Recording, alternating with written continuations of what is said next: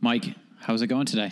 I'm good. I'm a little hungry, so I hope you have something for me, Josh. Yes. Well, all right. So I was running a little bit late. I wanted to get this whole complex meal, and I'll and I'll get it for you another time. But instead, I went to a local West Side favorite of mine. It's a place called Tacos Por Favor, Ooh.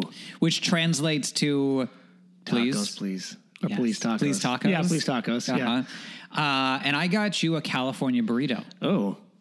Cal- apropos of being in California. California burrito, uh, carne asada, uh, guacamole, cheese, French fries, oh. all wrapped up in a delicious tortilla, and then an assortment of um, salsas, chips, green salsa, pico de gallo. Mm. What's your favorite salsa? Uh, I think pico de gallo. Actually, to be honest, I, I like a like kind of the smoky salsa too. I forget what that one's called. It's kind of like a darker, darker colored Uh, salsa. Chipotle. yeah, I guess. Yeah. Have you ever cooked with those chipotle tomato, those chipotle peppers? Yes, I have. Adobo. Yeah, they're fantastic. They're like a secret ingredient in so many different things. Actually, just putting a little can of those in makes things completely better. And I li- like the the color. It turns. I do. Everything. It's like a mole color a little bit. Yeah, it's very it's- nice. it's delicious. Green hatch chilies too are some of my favorite things in the world to cook with, and they're only available part of the year fresh. Hmm. My buddy from New Mexico turned me on to them. So who do we have today, though, Josh? All right, so Michael Peterson is our guest today, and Michael's uh, a close friend of mine. Um, I, I, and we met him on Bones, where he started as a staff writer in God, I want to say Season four. season four, Yep, yeah. season four of Bones, and ended up being the showrunner, the co-showrunner with John Collier for the last two seasons of Bones. So he went from staff writer to executive producer, showrunner. Yeah, and he told us some great stories about coming up in this business, meeting the original dude, El Duderino, and also uh, selling a script to Francis Ford Coppola way early on, right? Yeah, and yeah, uh, a lot of a lot of great stuff in this episode, and I think like a lot of great stuff for um, up and coming writers, and just like kind of what it you know the the rarity of going from uh, one show from the bottom to the top. Yep. Sit back and enjoy, folks.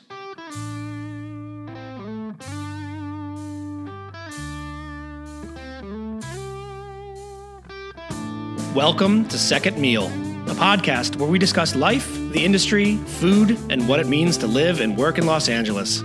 We're your hosts, Michael Grant Terry and Josh Levy. Sit back and enjoy a second meal. Michael Peterson, thanks for coming on our podcast. Thanks for having me. So we have been really delving into Los Angeles and why people are here and what brought them here. You're from North Carolina, correct? Uh, that is correct. In Yeah. a roundabout sort of way. I was born in Philly, lived in Ohio. That's right. Yeah. Where I in- didn't know that. Where in Philly again? Uh, just off of uh, South Street, I was born, and I grew up in Swarthmore. Okay. Yeah. Oh my God, I totally forgot that. The like Philly endeavor of Bones continues. It's like nonstop Philadelphia people. You, Eugene, Boreanaz, Michaela. Michaela. Michaela's Allentown. I don't know. It's never a little been to- outside I've of never been to Philadelphia. Philadelphia, so. But um, so so you went to North Carolina. What like where did writing come from? Where did that passion start for you? Um, where did writing passion? It, I think for me, it's a combination of things. Uh, my parents, everybody in my family was an English major except for me. I was a business major at Carolina, and the reason I was that is the day that I got to North Carolina, they dissolved the film department. They moved all the state funding to North Carolina School of the Arts, and so I had nowhere to go. And so I was like, "What's your best major?" and I picked business. So it was really by default. Um, as far as writing, the thing I think I, I still would rather direct Oh, nice. right. But my problem was I was never good at getting other people's money. I always felt guilty about the idea of like I want to raise money for a you know to do a short or whatever, but I'm I'm going to lose your money. Is basically what Right. you're really saying to most people when you do that. And I wasn't good at doing that. Now a script you can just write. It costs you final draft. And your time. Yeah, your but I- precious time. Yes, Yeah. I have low self esteem though. My time is worth nothing.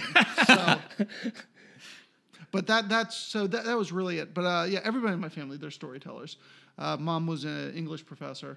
Uh, my dad actually English major, but then became a tax attorney. My brother was an English major, so we just told stories. But I was the dumb jock of the family, without a doubt. I swam in high school. I swam in college. Okay. And uh, it was really at some point I was, but I was just dumb enough to go. Well, why not? Well, that's I mean- confidence, though. I think that's confidence that comes with sports at all, or no? I mean, because I, feel like sometimes people who take leap of faith into this business, you got to be a little dumb and a little confident. Yeah. Because it's not really the easiest thing to do, and also it's the easiest thing to fail at. Yeah. No, and also I had no idea what I was getting into. I'm in North Carolina, and you know, it. What the crazy thing is, I was at a small school. It's 32 people, and out of those 32 people, four of us are in the business.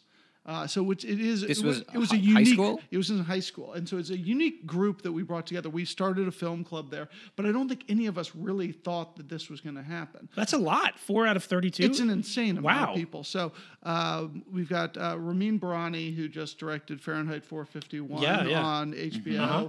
and now he's doing Treadstone, I think, uh, doing the pilot for that. But I mean, he could not be hotter. Robert Ebert, before he died, considered him the best American director Wow. that there is, and he's phenomenal. So he was in my class.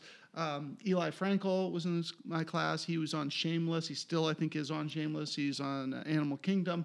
Phenomenal writer. Another friend of mine, Mark Hester, is a fantastic actor. He actually lives in Atlanta but makes a full time living off of acting. So it's crazy out of this small group of people how many of us ended up doing this business. So Do you want to give and- a shout out to the name of the high school so people can uh, Go there and then go there? a- Their chances exponentially. Uh, no, but the crazy thing, I think it was just our class. Yeah, it was. oh, oh, it, not- was it was didn't continue. Did that film club afterward. continue or no? It, I think the film club did. But I mean, it really was an excuse for us to watch rated R movies. Yeah, oh, I mean, yeah. that's what we did, and nobody ever, you know, looked in to see what we were doing. But it was just, why not? Let's just take as much advantage of, of the system as so, possible. what were some movies like that uh, of that time that were inspirations to you? I mean, I'm a, born of you know Spielberg and Yeah. uh, Coppola, so you know Yeah. we watched Godfather, we watched Goodfellas, Yeah, we'd watch uh, you know, but we watch Seven Samurai, we Uh-huh. watch uh, classics as well. But it was a lot of Star Wars, The a lot of Raiders, of the Lost Ark, Yeah, the golden that, age of the '70s movies. Yeah. yeah, which are fantastic. Yeah, and so what? What was the impetus to move to LA? I mean, obviously you were interested in, in the business, but you, why did you? How did you make that move to Los Angeles? I had very supportive parents. I Yeah. mean, bottom line, that was the end of it. Uh, you know, I grew up and you know I had posters. I had movie posters all the time. We'd go to Blockbuster Video. I had to ask for the posters when they were done with them. My dad would look out for the posters for me when they would come down. And so I had hundreds upon hundreds of movie posters. And in my room, I think at any one time there's like 20 on the walls. And my dad, uh, very supportive. He would always send me articles about whatever I was interested in. He just, I was thinking about moving out there, and he goes, "I went back to your room, and you have 20 posters on the wall, and 19 of them are movies. You move out." What was the other one? It was a car. okay, there you go. And honestly, I think that was only there because I think it was in the background of Ferris Bueller. Right, exactly. I think that was Yeah, yeah, yeah. It was an reason- homage to that. Yeah. Yeah, it was either that or a risky business. It was an Right. homage to a movie. I was Right. like, oh well, that's what they do, so I better do it. So it was it was just pure ignorance, and I came out and I, I didn't know, you know, anybody out here. But and to this day, I mean, it, it's one of the best decisions and also one of the worst because I had no idea what I was getting into. I think I thought California was Hawaii. I think that that's the big mistake I realized Yeah. now because the water is not warm out here, guys. No. Anybody listening to this, it is cold as hell. I, thought I was going to come in and serve and all this stuff, and I'd still serve, but it's freezing out Yeah. there. And and you know, so that's really I thought it was going to be as clean as Hawaii also, and it's not that either. So Well, it's the a same sort of with the place. writing. You need to be have super, you know, high amounts of confidence and also be a little dumb. absolutely stupid. No, and even when I first got out here, my first job, uh, once I got out, well, first I went up to, um, my whole plan was I was going to drive from North Carolina to LA, and I was going to take like 30 days to do it. And I had all these stops that I was going to make along the way, and it was just going to be this great epic adventure. But I drove a Jeep Wrangler, and the gas mileage on Jeep Wrangler is just horrible, and the price of gas, I realized I'd be very broke by the time I got here. So instead of 30 something days, I got here in two days. I just went straight across from, and that was while losing a cap to a tooth on the way. Oh, And God. still got here in like two days. And actually, it wasn't even LA. I went to San Francisco instead. My brother was living there at the time, and he knew one person in Hollywood. And so I went there to have lunch with this person and to get his advice. And uh, I forget his name now, but he was like the eighth producer on Return of the Jedi. That's a good meeting, actually. That's a really good first meeting. it's not bad. It was it was not bad. Um, but he had quit the business and he was doing video games. And uh, his advice was, and it was a very quick meeting. He was very nice, but it was very quick. And he said, um, "Offer your services for free. Someone will hire you. If you do a good job, then they'll pay you eventually." Yeah. And I don't even think you can do that anymore. The way, the state of internships these days. No, I mean, like you, it's. I think it's actually hard to even get an internship at this point, or even I don't even know. Like, is PA work hard to get at this point? Uh, It was the Fox movie, uh, Natalie Portman, Black Swan. Ba- Black Yeah. Swan. There were, I believe, one or two PAs who ended up uh, filing a lawsuit against the producers for making Right, them do things right, like right, take right, out the trash and drive people, and that kind of put the uh, Well, they were interns, so they were unpaid. and Right, that yeah. was that was always because interns are supposed to be just learning, but Right. for forever in Hollywood, they, nobody did that. It was That's what an I did. It was an Yeah. unpaid way to get free labor, Right. and it was just. I mean, there's so many revelations now where they're like, oh. You know Harvey Weinstein. That's bad behavior. And back in the day, some of that stuff was almost not not what Harvey did, but Yeah. a lot of this stuff is was just par for the course. I mean, interns were expected just to be free labor, and you just can't do those things anymore. No, but, And- but I think it's intern, invaluable. Actually, invaluable because I mean, I interned and you guys saw Swimming with Sharks. Do you remember that movie? With Kevin Spacey. Yeah. Yes. Yeah, I remember. I remember making the tea. I had to make the tea exactly the right way that my boss liked it, and it was PG tips with one and a half of, of uh, sugar in the raw and cream. But look, look, it was an awesome experience, and I think it's unfair that a couple people took that away because it opened a lot of doors for me, and actually ended up being a paying job for me.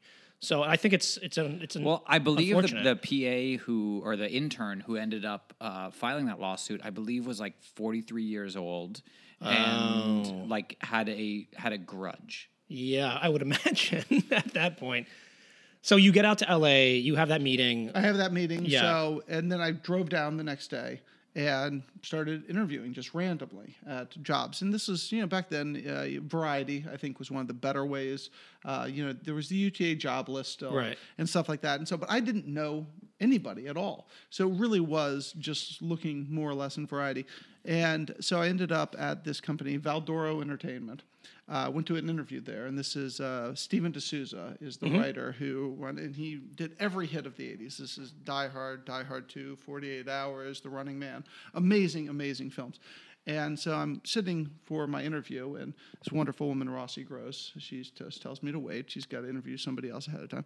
And she goes back into this other room to interview him, and meanwhile, the phone starts ringing and it keeps ringing. And I'm just like, oh, screw this. And so I went over and I picked up the phone and I said Valdoro Entertainment. and it was Steven on the line calling for Rossi. I said, well, okay, just one second. I put her on, on hold and I walked back and I said, Steven's on the line. And she went back and she, I kind of hear the other side. She's like, yeah, yeah. No, he seems good. Okay, yeah. And kind of hangs up. And then moments later, I had the job. That's incredible. So that was just, I mean, it was probably you, you The should- phone's ringing. should- Pick it up. Yeah, I guess yeah, yeah. Opportunity calls.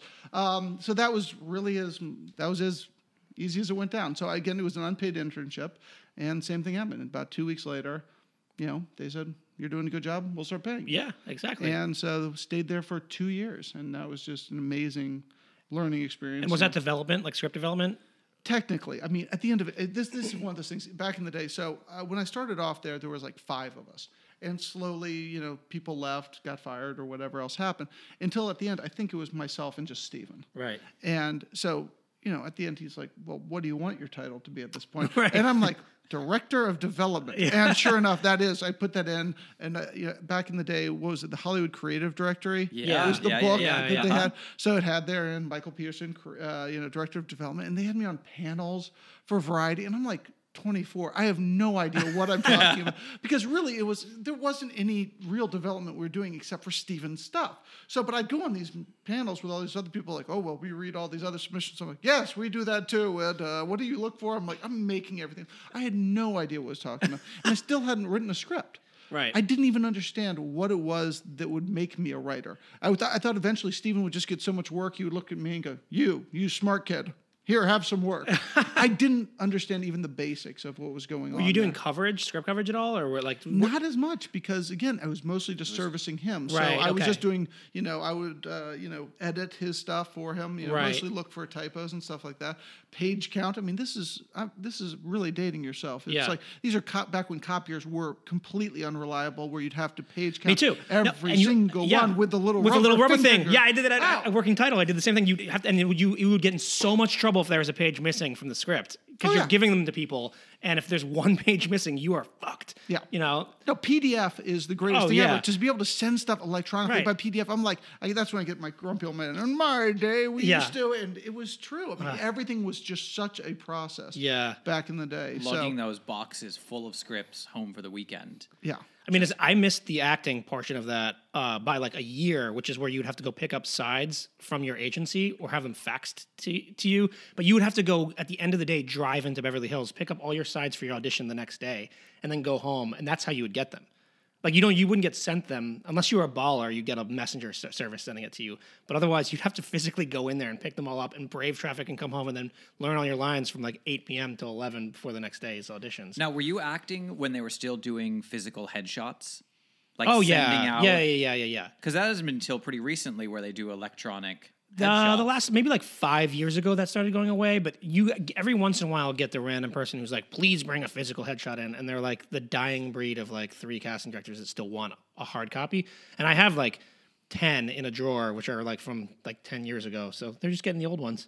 Yeah, my first internship was at a small uh, talent agency, very very small talent agency, and I would be in charge like first thing in the morning, and I worked there for like three weeks. It was an awful place, but was getting the headshots right and putting the headshots in the envelope, making the label, sending it off, making sure that it got.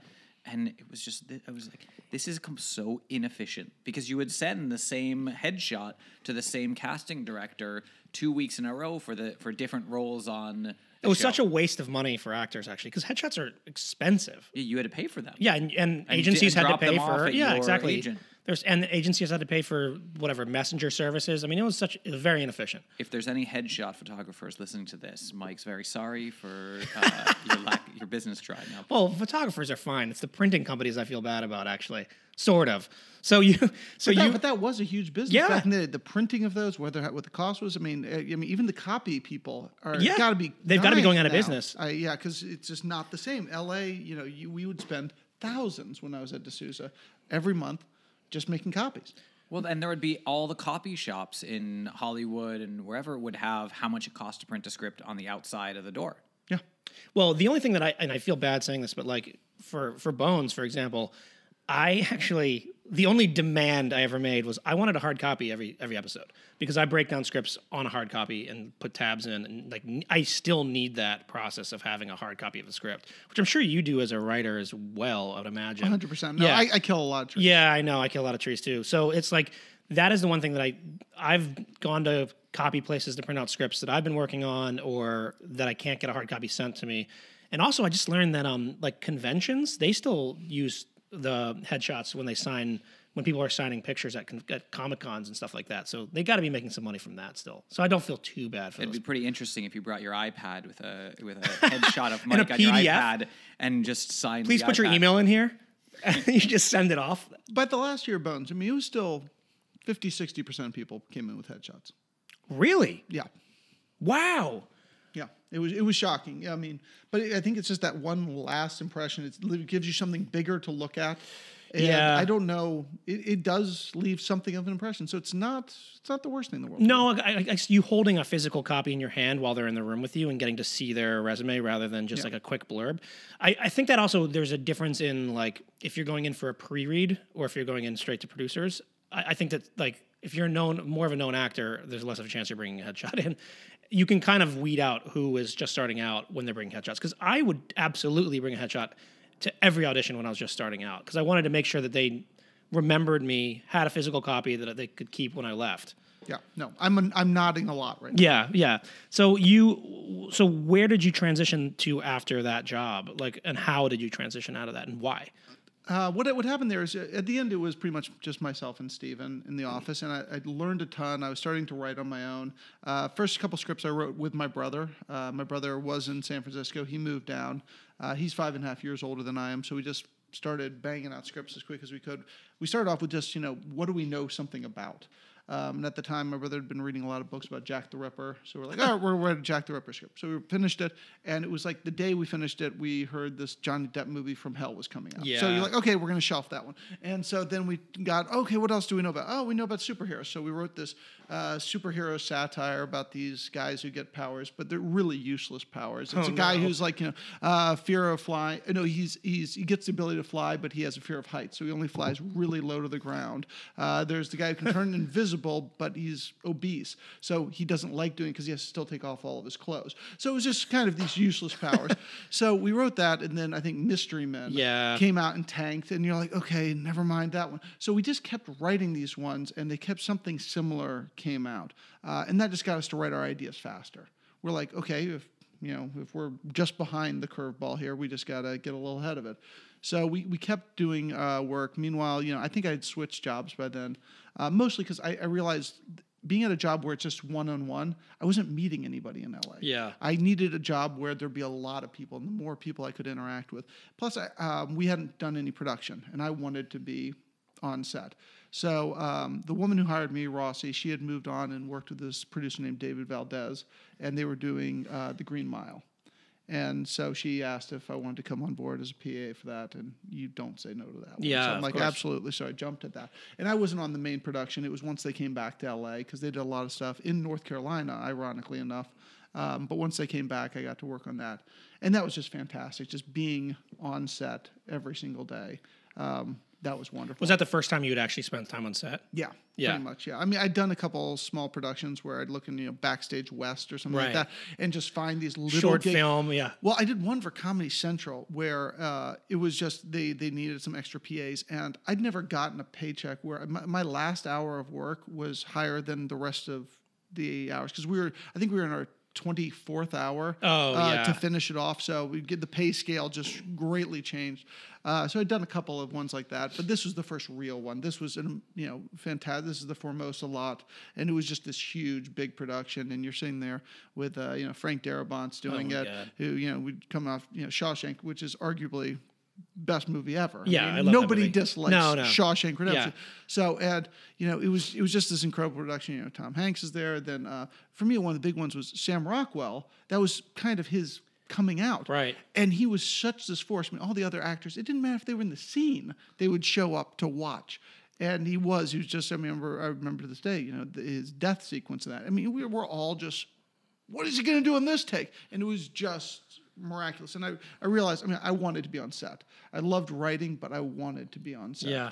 So uh, it took a long time to figure it out. I kept doing features, and I got some luck. I got some sales here and there. But my wife was the smart one who said, "I think you want to transition to TV because I think you really want to write and be in production, and you want to be around people." Yeah, so you're not just isolated. Were you writing at home when you were writing features? I was writing at home, and, Yeah. and we did fine. I mean, my brother and I, our, our first sale was we sold a script to Francis Ford Coppola's company. Mm-hmm. Uh, he has a fantastic website called American Zoetrope. So it's this open forum where you can go in with all these other writers, and you can do short stories, you can do screenplays, and you just basically grade each other and give reviews.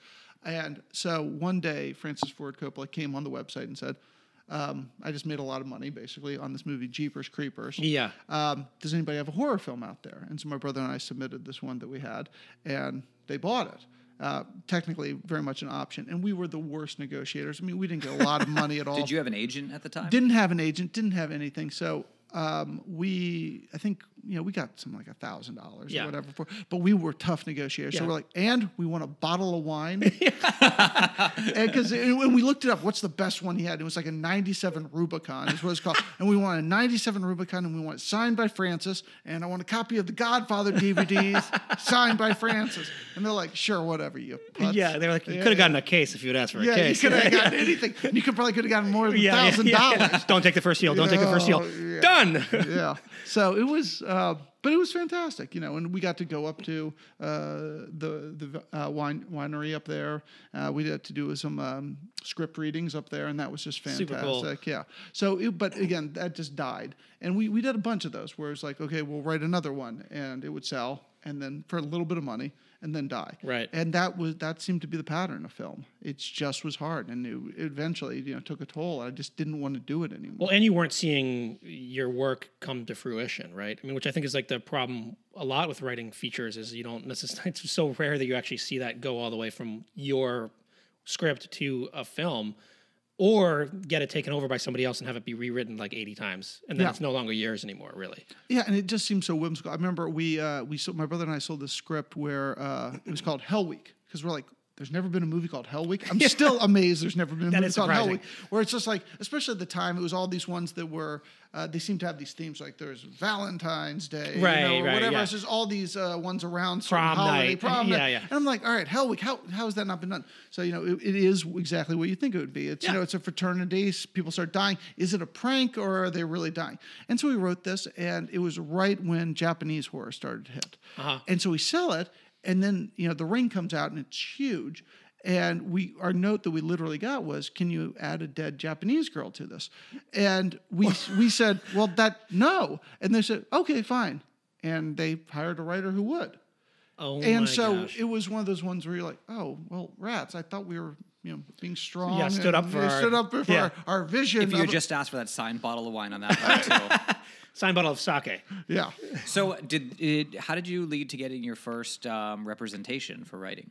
Um, well, as the catch 22 always works, nobody wants you until you actually have sold something. So Right. it was the American Zoetrope one because that was an open forum one, and that was that was the lucky break that it was enough that I think we got a manager off of that. But I think our first manager, the company went out of business and they never told us. So I mean, it was one of those where it was not a great management Yeah. company. So it was for a long time kind of switching back and forth from different companies and just trying to find somebody. There was a lot of times where it was like people, oh, we love you, and then we're like, okay, so you'll send my script out. They're like, no, but would you write my idea? So there was a lot of those ones where it's like, oh, you just want a free writer to get your idea, um, and that still happens, and sometimes those can work out great. But it was a lot of times where I'm like, if I'm going to put in the effort, I want to write one of my own ideas. Right. So, um, yeah, so just kept doing it. It was always just enough to keep me in business, but I always had day jobs.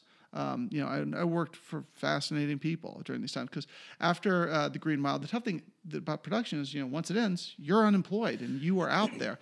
And I still hate that. It still just feels awful. Then you're really scrounging. So after that, I went and worked for this guy named Jeff Dowd, who's better known as the Dude. Yes, Yeah. This Yeah. is this is the basis for who the I Big Lebowski. interviewed. Who I interviewed with. Yeah, uh, and he's fantastic. I mean, he is a he's a living legend. Um, but that was my next job was you know I was working for the dude and finding distribution for independent films. Wow. And he's just this huge, large in life character. And uh, for people who don't know, the the story goes for the Coen brothers how he the Coens got to know uh, the dude. Um, they had their first film, Blood Simple, and they'd heard of the dude as being this guy, this larger than life personality, a slob, and uh, you know he was great at the Toronto Film Festival, especially. I mean, that was one where he's plugged in, he knows everybody there.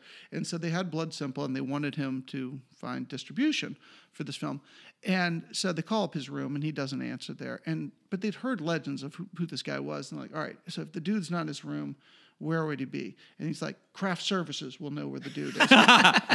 and so they, they called this number down in the kitchen for craft services, and the dude actually picks up the phone. He dude here, he picks up Oh their phone, God. and because he is, he's down there just eating all their food in the kitchen Wow. ahead of time, and that's how they apparently got introduced to each other. Oh my god. So uh, it was great, you know, and it was, you know, we'd be out there, you know, scrounging for whatever film we were working on that week.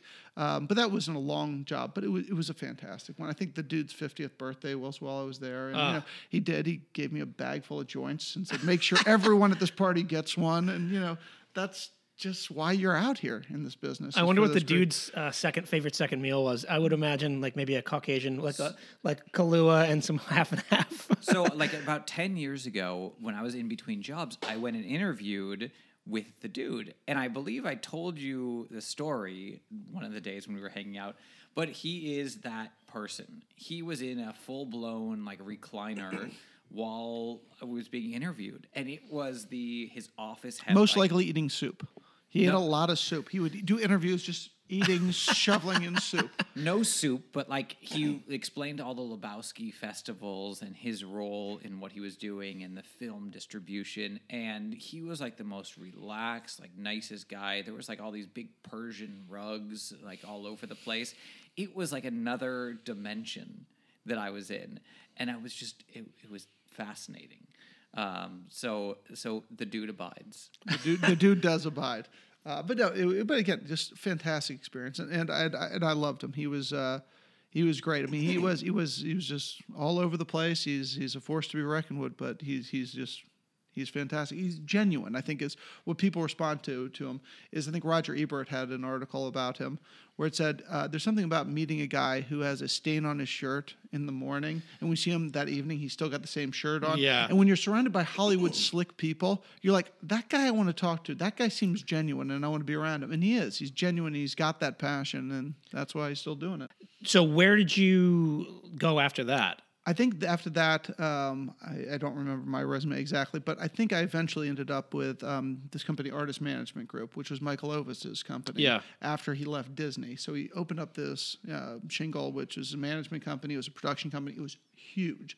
Um, he really did. He had all the best talent going there, and this is just when management companies were taking off. So, you know, uh, the Yorns were also there as managers. So they had, you know, Leonardo DiCaprio, uh, you know, um, this is after he left CAA, right? Yeah, this yeah, is right C- after. It was CAA, Disney, and then this. Okay, okay, yeah. And so I, I came in there, and it was during a tough time for the company. Mm-hmm. It was one where the artist production group had they had gone all the television group had gone all out. I think they had sold as many pilots as most you know studios had.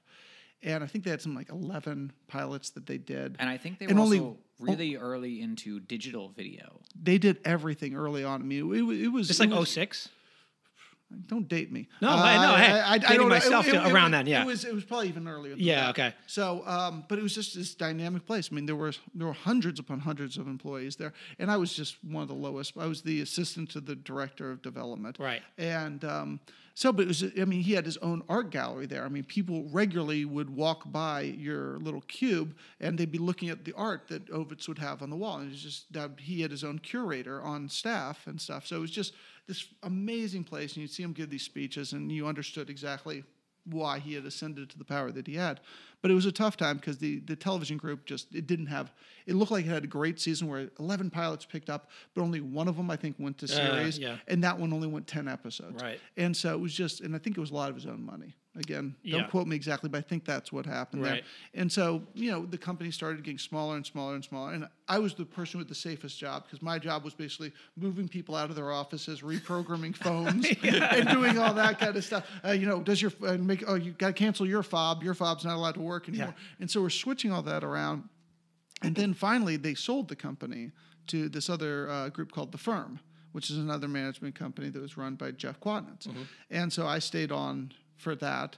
Um, it, yeah, it's, there are moments where it seems like I've, I've had a little bit of a Forrest Gump life in different parts of this, because at the time our director of uh, of uh, operations, who I was working under, was this woman named Chris Lann and Chris Lannon, and um, she. Uh, she she hated politics. She she would she hated because I'd go into her office every day at lunch, and at the time I had to happen to be interested in politics, and I'd watch CNN. She's like, I don't understand why you watch this. This is boring. We're in entertainment, but there's something about it. I guess I don't know if it was business major in me or politics. I don't know what it was, but I'd watch this, and she just hated it. And then one day she tells me she's leaving the firm. She goes, I got this better gig. I'm going to go work for Arnold Schwarzenegger, and I'm like, oh great, good, good luck, have fun.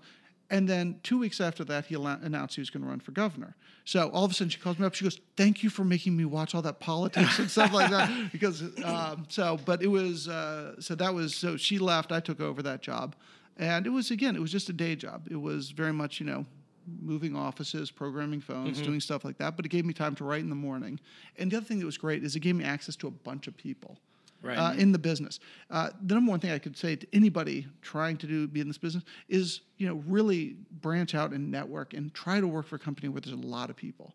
Because when those early years with uh, de Souza or the dude, those were great, but I didn't get to branch out and meet a lot of people Right. during the day. Even working on a production is great. There's 200 other people. Right. Working at the firm was great. There's 300 other people, and you never know when those contacts are going to make a difference. The script that I mentioned earlier, Hell Week, that we sold, that came because I was at the firm actually at the time, and this kid came in. It was I think it was his first day in the mailroom, and he goes, uh, "Who here writes scripts?" And I raised my hand. I'm like, I write scripts. He goes, Great, I want one because that's what I want to do. Is I want to be a producer. So that's what he did the first day. I gave him Hell Week. He went home, read it, gave it to a buddy of his, and a week later it sold to MGM This is a kid who was in the mailroom. in the mailroom. Wow, But his ambitious. But a buddy, Good. but a buddy. Wait, he knew guy. He knew a guy who could do stuff with He it. He knew a guy who yeah. was a, a actual director of development, not Yeah. a fake director of development, and so that's how that happened. Um, Same thing happened at the firm. Um, again, dating ourselves as far as you know, um, headshots and all that. We also used to send out videos of actors and Yeah. actual videos Yeah. of it. We're talking about an expense. Is we'd Right. have to be in the VHS dub room tapes. making VHS tapes rather Yeah. than just sending a link. So the guy who was in charge of that uh, was this guy named Darren Bousman, and we got to be good friends. And I mean, it really was. It was we. It was almost like being back in uh, high school, and you're watching movies when you can sneak away. We, I'd sneak away to the dub room, and we'd watch whatever Yeah. and talk uh, smack. And um, so, but he was very ambitious also, and he wanted to be a director. And so later on, um, we had there were opportunities to do uh, music videos at the firm and also commercials. And we would promise stuff that was outrageous. We're like, uh, we'll give you five commercials for five thousand dollars, and we'll shoot it in thirty-five millimeter and all this. And they gave it to us. And so all of a sudden, you know, it's myself, director of operations, and the guy in the dub room. Um, he ended up writing the script that uh, became Saw Two. And he also directed Saw 2. Wow. But I remember we skipped work one day at the firm where, you know, Lionsgate called him up and they said, you know, we're interested in this. We got this film. It hasn't been released yet. We're going to show you it. And then would you adapt yours to become the sequel? And so we snuck away and saw saw very early on, and he still didn't want to do it. Uh, I, I love Darren to death, and he's a true auteur. I mean, he's he's done some interesting stuff afterwards. We'll get to that in a second. But he was a little, he was very much on the fence. He's like, no, no, no, I'm not doing it. And he goes, I'm doing mine as an original and everything Right. else. And finally, he did, and then he ended up directing Saw two, three, four. Which is probably the smartest move of his life to do that, or, It was- or a smart move. It was a smart one. He was Yeah. going to get there no matter what. There's some people who just going to bull bulldog their way into it no matter what. But I mean, he also does these strange ones where he, and they're they're worth seeing. But he's got this one called like Repo the Genetic Opera, and it is it's an opera horror film, and Paris Hilton's in it, Huh. and it kind of works. And th- but but he's just that guy. He's just got this passion for it, and he w- he would have made it happen. Well, no to give him a compliment, I actually think the other the later saws are better than the first one. yeah. P- Personally, the first one's a little bit of a. It, I can understand why he would be like, "I'm not doing this. I'm not doing this." But Well, especially it was before it came out and did a ton of money. Right. So he's kind of watching some of it, and there there are some moments where some performances. Are, oh are yeah, they're a little that they iffy. Yeah, yeah, yeah. And so, but but like part two, I mean, I remember I it was one of the great moments was you know I went with him to the premiere in, Yeah. in Vegas, and it was you know this is my buddy who was you know doing dub tapes a year Right, ago, right. And we're in Vegas, you know Charlie Sheen sitting in front of us, Right. and he literally cheers for the twist at the end Right. of it, uh, um, you know, and so it's it's so fantastic. Well, there when also you- was never- around those people who just suddenly just balloon up. It's great. And there wasn't a movie blown up. It's okay. We have a lot. We have a lot you. of flubbed words on this podcast. Don't worry. When I listen back, I'm like, uh, the uh, Saw movies are though. That was the kind of the first of their kind. Like, so I could imagine seeing that and being like, "What's going to happen with this? Is this really going to be a hit?" Because I think it was out of it was out of left field that it became such a huge success. Well, yeah, and he started the whole what do they call torture porn, Right, or exactly. whatever. And and Darren's a good dark guy. I mean, he we would come up with a couple ones where he's like, they're like the producers thought that was too much. Like, all right, all right, Wow, all too much for Saw. That's pretty good. Yeah. No, I've I have a soft spot for those kinds of movies, which is kind of why I have a soft spot for all the gore that we had in Bones. Like I loved loved what those guys brought on on the table for us to play with. Chris and Chris and Kevin Yeah. Yeager. Yeah, they, Yeah. they are pretty amazing. Um, so how did that get you uh, to Bones? I know Bones is your first television job. Yeah. Um, as I think I said earlier, what, what the best thing that ever happened was I met the woman who is now my wife, and so um, at the time I was still writing these uh, mostly horror films, and so we met and. She kind of looked at what, what I hate about writing film is also you'll make a little bit of money and then you just watch your bank account dwindle. right. I like a weekly paycheck. I'm just somebody. I my I have less anxiety if I see it's coming. That business in major on in a- you. Yeah, It's like being an actor. yeah, no, weekly is much better. And so my wife saw me suffering through this, and she and at the time we um, we still do. We also have this friend uh, named Sean Jablonski who's a TV writer, and she at the time he was on Nip Tuck. And she saw that, and I think he was going into his third or fourth season. She's like, "That's what you should be doing. You should be on one of these shows that goes a long, long time." So I was like, "All right, that makes sense. So time for me to write a TV pilot." So I wrote a pilot. It was called Smooth Criminal at the time, and it was a very simple one. I I think it was actually feverish one New Year's Eve, And you know, I'm watching Monk, and if, I was just also feeling lonely. I'm like, it's New Year's Eve. I'm feverish, and I'm just Watching watching. Monk. I'm watching Yeah. Monk. uh, I might not be a winner, but um, yeah. So I'm watching it, and I'm I'm mad at myself. I'm like, this is such an obvious idea for a TV show, and such a great one. You know, the obsessive compulsive detective. I go, it's as obvious as the criminal who solves crime because he knows every crime because he committed them himself. Right. And I go, well, that's what I'm going to write. And so, yeah, in the middle of my fever, I'm like, I started writing this, and that ended up being Smooth Criminal. It's very much like an out of sight kind of George Clooney, Right. Jennifer. And uh, the unfortunate thing that happened there also was uh, two things. One, there was the writer's strike. So I wrote it and was lucky enough to sell it to Fox. Um, but then we had a director who was great attached and all that kind of stuff. Uh, but the writer's strike happened, and then also there was the show White Collar, which was just similar enough Right. to not be the best fit. And so what ended up happening is the writer's strike happened, and I was ready just to give up. I'm like, you know, again, it felt close enough, but it's not going to get made. Right. And I was just done. My wife's from Oregon. Oregon is lovely. It's time to move to Oregon. It's time to give up on the dream. And um, once again, my wife came through and she said, you know, let's give it a couple more weeks. So I waited a couple more weeks. And the strike finally ended, and um, you know, they did decide they're not going to make the pilot. But in the meanwhile, Fox, I owed them one more script, and they said this time let's get a producer attached with this. Some you know 500 pound gorilla can help you move it around a little bit. So I met with a bunch of different producers, and then I met with Hart Hanson, and so we got along very well immediately. But at the exact same time, uh, you know, there wasn't a job available on Bones. And so we were just working on this pilot, and I'd send him notes all the time, and he'd say, "Yeah, you know, I'd love to hire you, by the way, you know, but I just can't." Um, and then finally, I was really ready to quit, and I was changing my resume. I was getting ready to make it seem less film focused, so I could get Right. a job in Oregon in something. And I got the call from Hart on a Friday and said, "You start on Monday." Wow. So go. That's season four. That was se- middle of season four. Middle, Middle of wh- season which is also rare. It's not a lot of times where you get a You writing job usu- in the middle of a season. And had you did were you familiar with Bones? Uh, I became really familiar that weekend. Yeah, exactly. I watched 67 episodes Yeah, over I course bet. of one weekend. My wife hates the title song so much. Oh, that yeah. was all she heard in the Yeah. back. There was no- There was no No, skip intro at the time. no, And no. so you did. So you didn't write a spec script script for it or anything like that. it was just my pilot. just your pilot. Like and and was that procedural? The pilot. yeah. Okay, so he knew that you knew that fashion of writing Yeah. in, in a sense. So because I came on, you I didn't realize that we came on pretty much exactly the same time. Because I came on episode two of season four. Yeah. That was my first episode. I was somewhere around 15. Yeah, yeah. And so when when you got the job on Bones, that was that was almost like the end of when you would write uh, spec scripts for shows. It was kind of like the dawn of like you didn't have an original pilot because now it it used to be oh you want a job on Law and Order okay well here's my um, my my spec ER pilot here's my spec Seinfeld you know I can mimic the voices of these shows and now I, you know I don't I don't think it's common at all that writers have a, a, a spec Bones in their back pocket or a spec Sopranos. It's more, um, where's your original pilot? Let me see your original pilot. Let me see your original pilot. Yeah. It's probably because of me. It's, uh, No, but it- Definitely. But, but, but it was. I was right at that time because I, I I also I didn't know enough. You know, it was one of these cases where uh, I did probably the wrong thing. I think I probably should have written a house pilot. But at the time, it was just like, no, I want to sell one. I can't sell a house pilot. They're not going to Yeah. do that. So I, I did that, and my agent at the time explained to me, he goes, "That was stupid. You know, this we need to get you staffed." And he goes, "Nobody sells things this way." And I was told it won't sell. It will not sell. And then it was actually over my honeymoon it sold.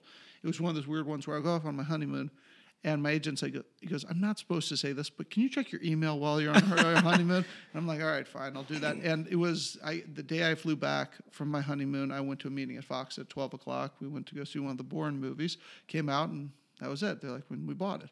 So, um, but yeah, it was a changing time. And yeah, as you're right, nobody does a spec anymore. It's just not how it's done. and and producers of TV shows used to buy those ideas from people and would go, "Oh, uh, that house, can I buy that idea from you?" and use it as a script that we, our staff, will write. and then not hire the person. Eh, or hire the person for that episode. You get a story by credit, but then they would go and take that uh, and do it. You know, Hart Hanson used to tell me the stories of him faxing in ideas to you know to, to Canadian shows, and that's how he started you know writing on shows. Is that he would fax in his idea and they would buy it from him and then call him you know a couple weeks later. I can you do you have a new idea? Oh sure, fax another like idea to them and get paid for that, but never be like an official writer on the show. And now hmm. that doesn't now the, the there there is the freelance scripts where you know one or two of them a year will go to someone who's not on the staff but typically you know that's like a writer's assistant or you know someone who maybe used to be a writer on the show it's not like some someone who you know faxed in their idea and you bought it from them So what? How was the transition of going on to being a staff writer from the rest of what you had experienced beforehand? Uh, it was fantastic. I mean, Yeah. im- immediately. It was. It's especially Bones. What, what's great about because I've done a, a couple shows since then, but Bones was we're we're on set. We're right there in the middle of it. You know, it's not like uh, we you know wrote the episodes in L.A. and they filmed it in D.C. No, we were you know two doors down. So it really felt like you were right in the middle of it. Yeah. And so it was, it was just fantastic from the very beginning, and it was a beautifully run show. I mean, from top down. I mean, it was just great people that you were surrounded with. So, I mean, it was intimidating as hell when I first got there because they really kind of they were hitting their stride. They were doing great work, and it's a tough show to write because I mean, we, we I hear about uh, certain shows where you'll write your dialogue and it's just medical, medical, medical, Right. medical, and then somebody else fills it in. We don't do that. It's Hart and Stephen and everybody else expected. You do your research. You talk to the researchers. You get the language right, and so you're writing technical language for you know all these different profession, professions uh, you know forensic anthropologist fbi profiler all these different people and then also you're adding the comedy to it it's Right. like how many hats do i have to wear to write this freaking show and how many different voices so it was it was daunting and my, my first mini scripts I, I was just waiting to get axed. I'm like, oh, I'm glad if you guys can find something good in here because, uh, and and Hart was a great rewriter. Also, I mean, he had a couple of times where he's like, great job, you did God's work, and then I don't think I recognized three words afterwards. but he genuinely was happy. The question that I always heard, uh, I didn't hear this directly from him, but was whether or not um, he, you know, was forced to rewrite something and didn't see that kernel of something. But if he saw that thing that got him excited. He didn't care if he had to rewrite a bunch Right. of it. Is what it seemed like because he was excited by by the possibilities of what was in there. That's great. And so he was great. And also he's just he's just a fantastic writer. I mean, he just it can flow out of him. I am much more bang your head against Right. the wall until until it comes out. which was your first episode of bones Uh, the girl in the mask. So um, that and it was it was it was such an odd one also where it was you know it was because we, we heard that we were really big in Japan and that's why they wanted to do this episode. And so then the first thing Hart does with it is he goes well let's have uh, this Japanese um, you know forensic anthropologist but we can't tell if it's a man or a woman. I'm like well, not sure if that'll be endearing to the Japanese but uh, why not and at the time yes I was just you know that's brilliant I was so nervous I'm like really that's my first episode That's really it turned out well it turned out great. Well, Ian Toynton directed, and that that was my blessing. Was Ian? I think directed my first two episodes. Oh, that's So incredible. To have him Yeah. under your wing, uh, have you under him. You'll you'll edit Yeah. that right. Yeah. Um, it was just a fantastic experience. So what was I'm going back a little bit. Like, what was your first week like? Do you remember? Like, what is the first thing that you're assigned when you get into the writers' room as like a brand new writer? Um, Not a desk. They didn't have enough offices. Right. So uh, that was the first thing I remembered. Is they're like, we don't know where we're going to put you. Right. Uh, eventually, there was two of us who were hired on the same day, myself and Dean Lopata. Uh-huh. And so Dean and I eventually shared an office for a little while. But it was really like, you know, I, I think for brief while I was in a different building. You know, it really, you know, we were trying to figure out the shuffling because, you know, I guess a couple of writers had left at that point, and we were trying to figure out. Um, so it was it was mostly the chaos of that. Uh, we also had two rooms, is how we were running at the time. We had one room breaking one story and another room breaking another story. So it was just, you know, you were assigned which room to go into. Right. And it was also a tough one because it was close enough to the end of the year where everyone's trying to figure out what they're going to do next year. Is the show coming back? And I'm Right. like, I just got here. Can we, can we have this discussion later and on? this is at a point too where Bones has already gone further than pe- most people expected it to go. Yeah. And like four seasons is is that's that's a lot of shows. That's eighty something episodes already, and it was never the most high profile show, and it had started to take off a little bit and started to get more acclaim. And you know the the the lack of office space the studio didn't think we were going to be there for a long time. Yeah. It was like, oh, do we have to find another building? And and so eventually, I think after that season, it was picked up for two seasons, for season five and six. Yep. And so when that happens, you know, everyone is able to breathe a little bit easier. You know, at that end of the year shuffle, it's not like, uh, uh oh, what's what what's happening to everyone's job, and everyone gets to panic a little bit less and go and have a few weeks off to recover, knowing that, oh, we get to come back. No, it was fantastic. I remember when we got the call. Um, I was actually in North Carolina at the time, and uh, the woman running the room was Carla Kettner. And Carla called me up and she said, "Just want to let you know, Bones got picked up." She goes, "Good news, bad news. Good news, uh, Bones got picked up for two more years. Bad news is we need 246 more bone clues." because that's the math Yeah, of what you need. right. Because we would average at least one bone clue per act per episode. Oh my gosh. And so it's many more bones than there are in the human body. So we're like, yeah, no, no problem. We got this. Which brings me to a, a big question, actually, and I talked to Josh about this before. How on earth did you guys think of so, so many different stories and like not overlap scenarios? And I mean, did you have somebody who was make, keeping track of things that you wouldn't possibly over, overlap a crime that had happened in season one in season 12? Or was that not even an issue? I mean, No, it was a huge issue. Yeah. I mean, we didn't we did not want to ever overlap. And I, I think going back to also my first season, uh, the funny thing is, is back when I got hired, it wasn't everything wasn't streaming the way it was today. Right. So it was very easy to. I was able to pick up the DVDs for seasons one and two and part of three. I couldn't get all of it. Right. And then, but I also hadn't seen all the of uh, season four that had already At come on. yeah. Because there was no way to catch up. So one stupid thing that I did was right when I was hired, it was also, you know, there were between breaking episodes and people were writing, and there was just about four days where not they, they didn't know what to do with me because they're like, we're not in the room breaking. They're like, just go keep doesn't have an yourself office. Go, yeah, go go. They're like, go keep yourself busy, and you know, think about what you want to do for your next episode. Think what you want to do for your first episode. Well, I'm not very good at sitting on my hands, so I'm, I started sketching out, and I wrote an outline for a first episode. And I went to this other writer, uh, Karine Rosenthal, and I go, um, "So I'm done. What do I do now?"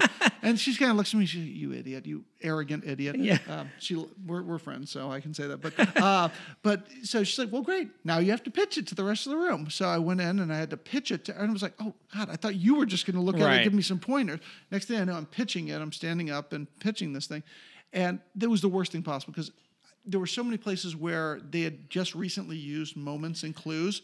So they're like, okay, you got to erase these two scenes from scene uh, act one, these from this act, these from that act, and the next thing that happened, they're like, but we love all the rest. But it was this oddly misshapen thing that I had to go back and figure out, where you, where you start taking off scaffolding from a building, but they still want a building. Ugh. And so it was that was a bad episode for me as far as figuring all that stuff out. Uh, but yeah, no, but, but it was anything that we'd done before, we took it out. But it was very much, and it was hard because I mean, it gets harder as the seasons go on. By the time season twelve, it's like you've done everything. Yeah. And eventually there is that person whose job in the room, and it's the worst job uh, in the room, is just to go, we've already done that. I was going to say, is there We've someone already keeping done that. track of that? Yeah. the- yeah.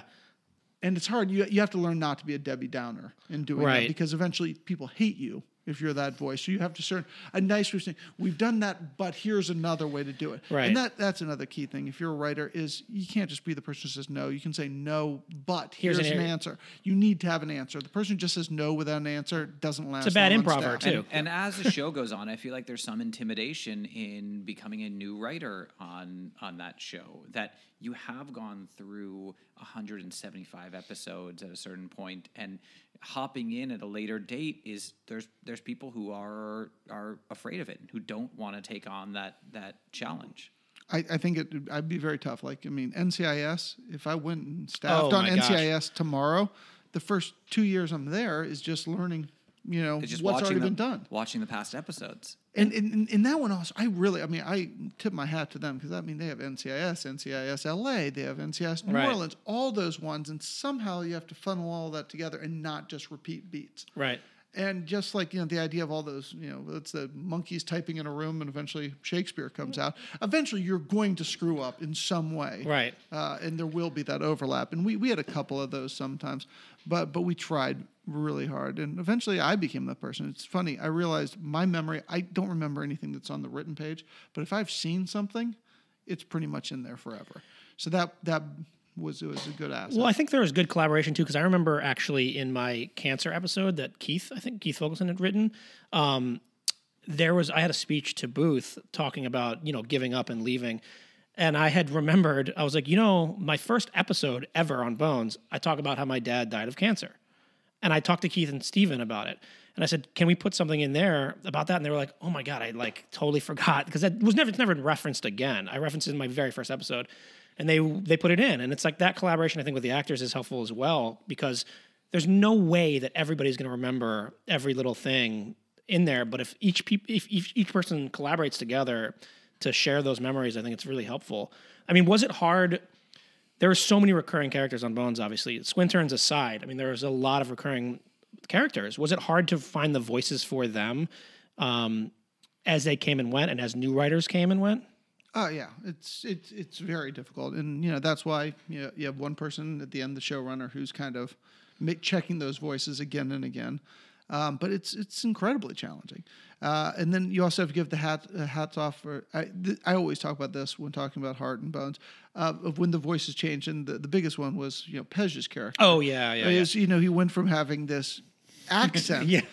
and, and I mean I remember we all watched it. We're like, well, we love him, but that's that's the end of that character. He's, Yeah. he's not coming back. And Hart's like, no, I'm not giving up. I'm like, you can't write your way out of that. he's like, oh yes, I can. And I'm like, oh, you are a master.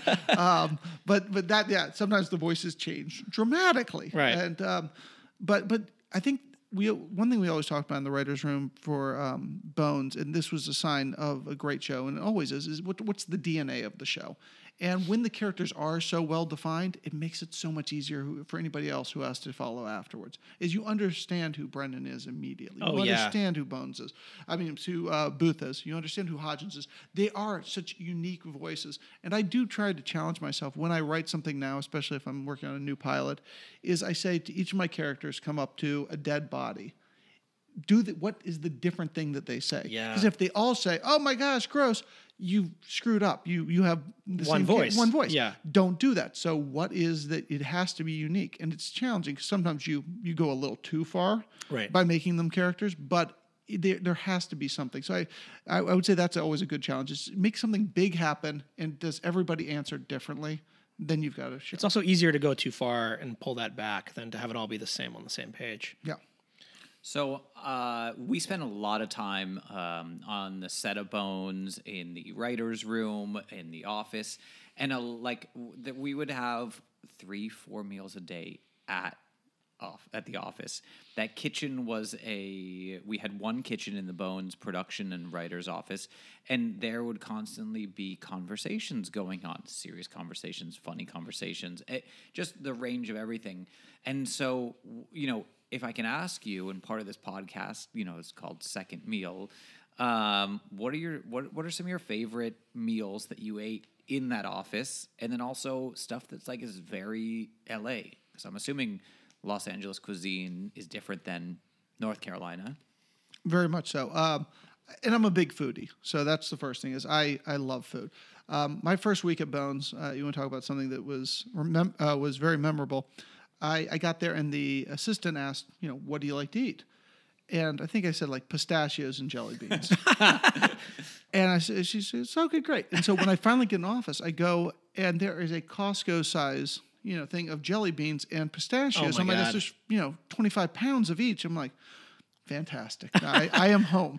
And, uh, but that, that was the danger of the place. I mean, I, you always hear about the fr- freshman 15, but there's the 20 that I gained on Oh, Bones yeah. in that first season. And it's just automatic and it's delicious. I've never said no to a breakfast burrito a day in my life. Oh, yeah. Um, they did a machaca uh, breakfast burrito there sometimes that was just fantastic. Um, but yeah, I, every day I would go into, I'm like, I'm going to order oatmeal. I'm going to order oatmeal. And then breakfast burrito comes off my lips every single time. Um, so yeah, the production is just amazing. Yeah, because you craft services every morning. Then you go into the writer's room and whatever it was, any snack that you want. So because they really wanted you to stay in the writer's room. They gave you every comfort you could, but you don't leave. So it's like, here's all the food that you need. Just stay here and come up with ideas. So whatever food you wanted, you just made this list. Well, the other danger, of course, was on set you have multiple meals and snacks all throughout the day. On the writers' room, you also have snacks throughout the day, and you have uh, lunch at twelve o'clock. No matter what, no matter when the, where the production is at, you have a lunch at twelve o'clock. But then they'd always come in and tell us what production's lunch was. So we would have Like an more- hour later. An hour Yeah, yeah, later. yeah. And we would go there and it didn't matter. You know, it would be like, okay, we just had a full meal. And it's like, wait, steak? They're having steak? Right. Oh, I'm going over for steak. And So- cookie pie or whatever.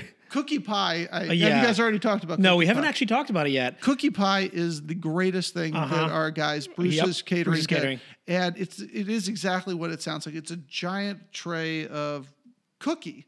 Uh, that is just barely cooked enough and just melts with it with ice cream and it's delicious and it was by far my favorite thing in the Oh, world. yeah. And but there was a point where the writers and the production office was eating so much of catering that they finally said, "You can't go there anymore." and so we got in trouble. But mm. but I, I I was not okay with that. And this was by the time I was show running in season eleven and twelve. I go. You know, I'll make a compromise. We can't go over there except for cookie pie. And they're like, deal. Deal. And so, yeah, I was not willing to give up the cookie pie. But I mean, I think one year my wife ordered it for my birthday. For, uh, from Bruce's? From Bruce's. Wow. She just asked if they would make an extra one. Oh, she that's paid them awesome. and stuff. So we do have It to- is that good. We we do have to explain that Bruce's it were, were the is a catering company that caters for you know probably uh, uh, you know d- uh, dozens of productions. So it's a big catering company, and each production has like their own food truck and their own crew of guys. And so it would be like a food truck that would serve you, and then they would they would lay out you know probably three or four tables with all sorts of different things. So in the morning, you could go up to the truck and get a breakfast burrito or breakfast quesadilla or tacos or An you know- omelet. they had an omelet bar. well, the om- hold Yeah. on, hold on. The omelet bar wasn't at the truck. Yeah, the it was. omelet bar. No, the omelet bar was one of the tables over the. Oh side, yeah, next to the truck. Yeah, next to the yeah, truck. Yeah. So they had all these tables set up with, you know, there was at least twenty different condiments for your omelets, and you So could get dangerous. egg whites, or you can get. I'm kind of making myself hungry. as, as, an, as an actor, it's it's uh, atrocious too because you're like, oh, I'm about to go shoot this scene. Let me have a, three breakfast burritos and like eight pieces of bacon and an omelet. Actually, it was funny when people when they would not let us go get food sometimes because they want you to go through hair and makeup right away and be like, what do you want? Was such a relief bec- relief because I would be like, just get me an egg white, okay, uh, egg white um, omelet and some fruit. And if I don't see it, see what the options are, I'm okay. Yeah. But like you, if I go over there and I'm like, oh, that guy just got a strawberry. But it's also with the egg and- guys at the truck were so nice, and they're like, "Oh, you don't want to try the strawberry waffle?" Right, right. Yeah. And you'd be like, "Well, I guess I'll try the strawberry Right. waffle too." Well, and it had to have been worse for an actor. I mean, God. because I go in there and if I gain my Yeah. 20, nobody cares. But if you gain your 20, eventually you're going You're gonna get cut. Yeah, They're not gonna make a storyline where Wendell like balloons all of a sudden. we would have. You would have For you, we would have done it. Oh, come on! I would have done it then. absolutely. Um, but no, no, it was it was it was wonderful. I mean, it was. And then you'd also have like you know at the uh, fr- end of Friday night, you'd get Yeah. pizza uh, for the last um, just Your before- second meal. Yeah, your second meal.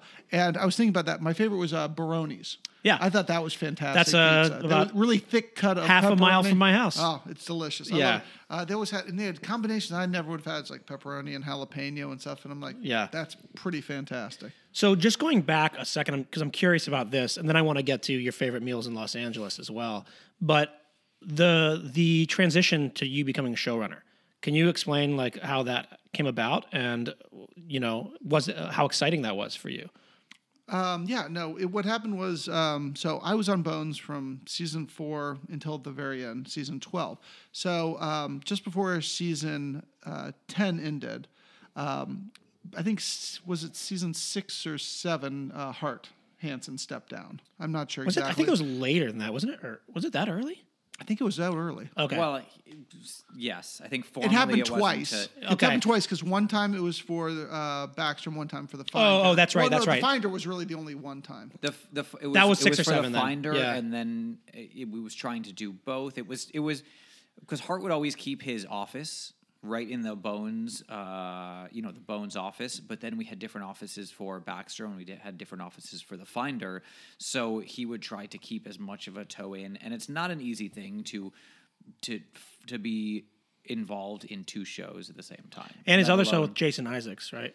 uh, yeah, that was a that was a pilot, Pilot, that we yeah, did. yeah. So it was kind of like he stepped away for you know, Right, right, for right. three months from running it, but was still involved in what was going on. Right.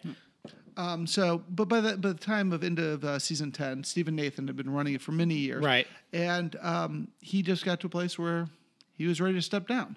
And so, what happened was, you know, they internally discussed Stephen and Hart did, you know, about who was going to be taking over. So, um, at the time, you know, I'd been there for forever.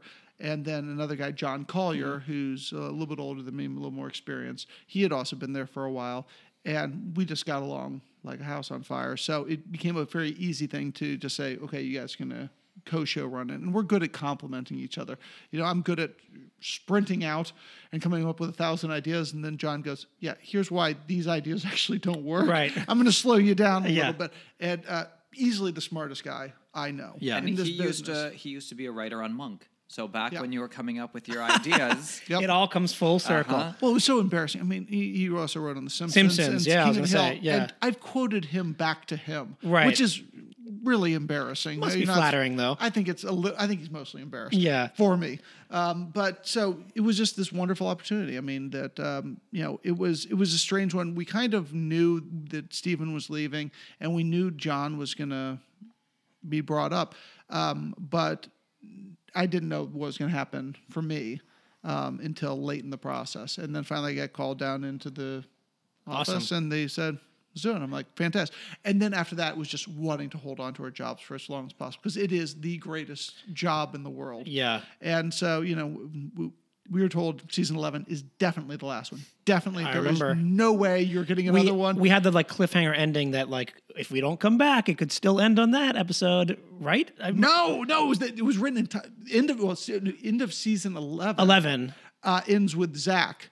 And That's that, right. That was written entirely because that was what we said we'd give them if we got a season Oh, 12. okay, We go, we will do something. We're going to bring back Yeah, somebody yeah. from season three. Right, and right. We're going to get a whole new direction. We, we laid out this whole thing for uh, Dana Walden. Yeah. And she was fantastic. She said, you know, this show deserves a proper send off. Yeah. And, you know, can you guys do it in five episodes? I think is what we're looking at. Or do you need more? And if you need more, what are you going to give us in those more? And we made it all about character. We said, Yeah. this is, we went back, and it was David Boreanaz's idea, which is great. He goes, really, when we, when John and I got hired, he goes, go back to season one, look at those characters, really see who they are. What else do we need to say about them? Yeah. And we watched it, and he was right. And all of a sudden, these storylines started coming out of rewatching season one. We're like, there are parentheses we need to close. And that's what we came to Dana with. And she's like, you know, give us another season. And That's it was just fantastic. It's, now, I'd be still doing it to this day. I mean, Yeah. yeah, it was, it was like, well, I, think our initial pitch was, you know, how we can finish it in three seasons. And she's like, Uh, okay. dial it down Yeah. a little. We're like, okay, fine. But uh, no, it was just a, a wonderful opportunity. So now you uh, continue the relationship with Kathy, Kathy Reichs, right? And you um, just recently sold a pilot to ABC. We did, um, yeah. So we sold this pilot called Wolf, uh, and and that was a, it was an interesting thing how it all came about. Um, you know, Kathy and I got along great over the course of the show. Uh, we're both uh, Southerners to a degree. I'm North Carolina, she's South Carolina, and so we we got along great all the time. And what happened was I was meeting with this producer who said, you know, everyone wants the next Bones. I'm like, okay, I'll figure that out. And so I'm your guy. I'm your guy, yeah. clearly. And so we started. pi- I started pitching all these ideas, and he's like, "No, not that, not not that." And then finally, he came up with one that um, this producer liked. And he goes, "You know, it'd be better. What if what if Kathy Reichs was attached as a consultant?" And I said, "Okay, sure." So I called her up. I'm like, "Would you want to consult on this?" And she's like, "Yeah, absolutely." And then I said, "Oh, she's in." And then the producer goes, "You know, it'd be even better. What if she wrote a book version of this?" And I'm like, are you kidding me? I got to call up this woman who's written, you know, 20 best-selling novels. And It's like, would you write a book version of my idea? and she goes, uh, sure. And then that idea ended up dying, and but we just kept talking anyway. So th- that was that was some other crazy idea, and then we just kept talking. And so Kathy brought up this. Um, there's a forensics lab that's in Oregon actually, and it does animal forensics. And she's like, I think it's a fascinating world, and would you be interested in doing it? And it's all animal related crimes. And I started thinking about, I'm like, I'm like, it's too depressing for me because it's like, what am I going to deal with the dead dog of the week? Yeah. we'll just cry our eyes Yeah. out. Nobody can handle that. And so then we found this different um, angle for it, uh, which is basically it is a veterinarian who is elected coroner of Boulder, Colorado, and he has his unique insights that he uses to solve human crimes. And the the crazy the, the insight the, the lucky moment was when I realized that coroners are elected officials. You do not need a medical license. Interesting. So there are that. there are sheriffs who are the coroner. There are mayors who are the coroner. Wow. You don't need that. So it actually is something that can happen. And a town that's as funky as Boulder might Right. just be the place that can do this.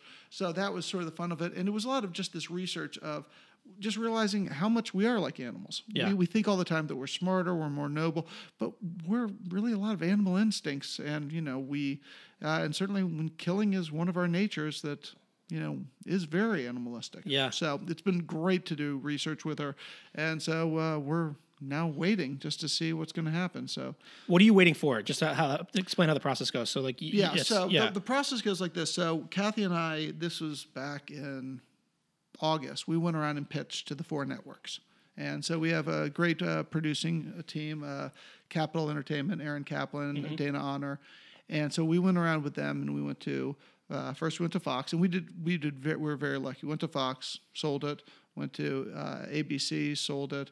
Went to NBC, sold it, and then CBS passed. That was our only one. And I thought CBS was the one lock, and that's the only one who actually passed. So then, uh, after we sold to a bunch of them, you know, the, the different companies came in with their offers and would say, okay, this is how serious we are about it.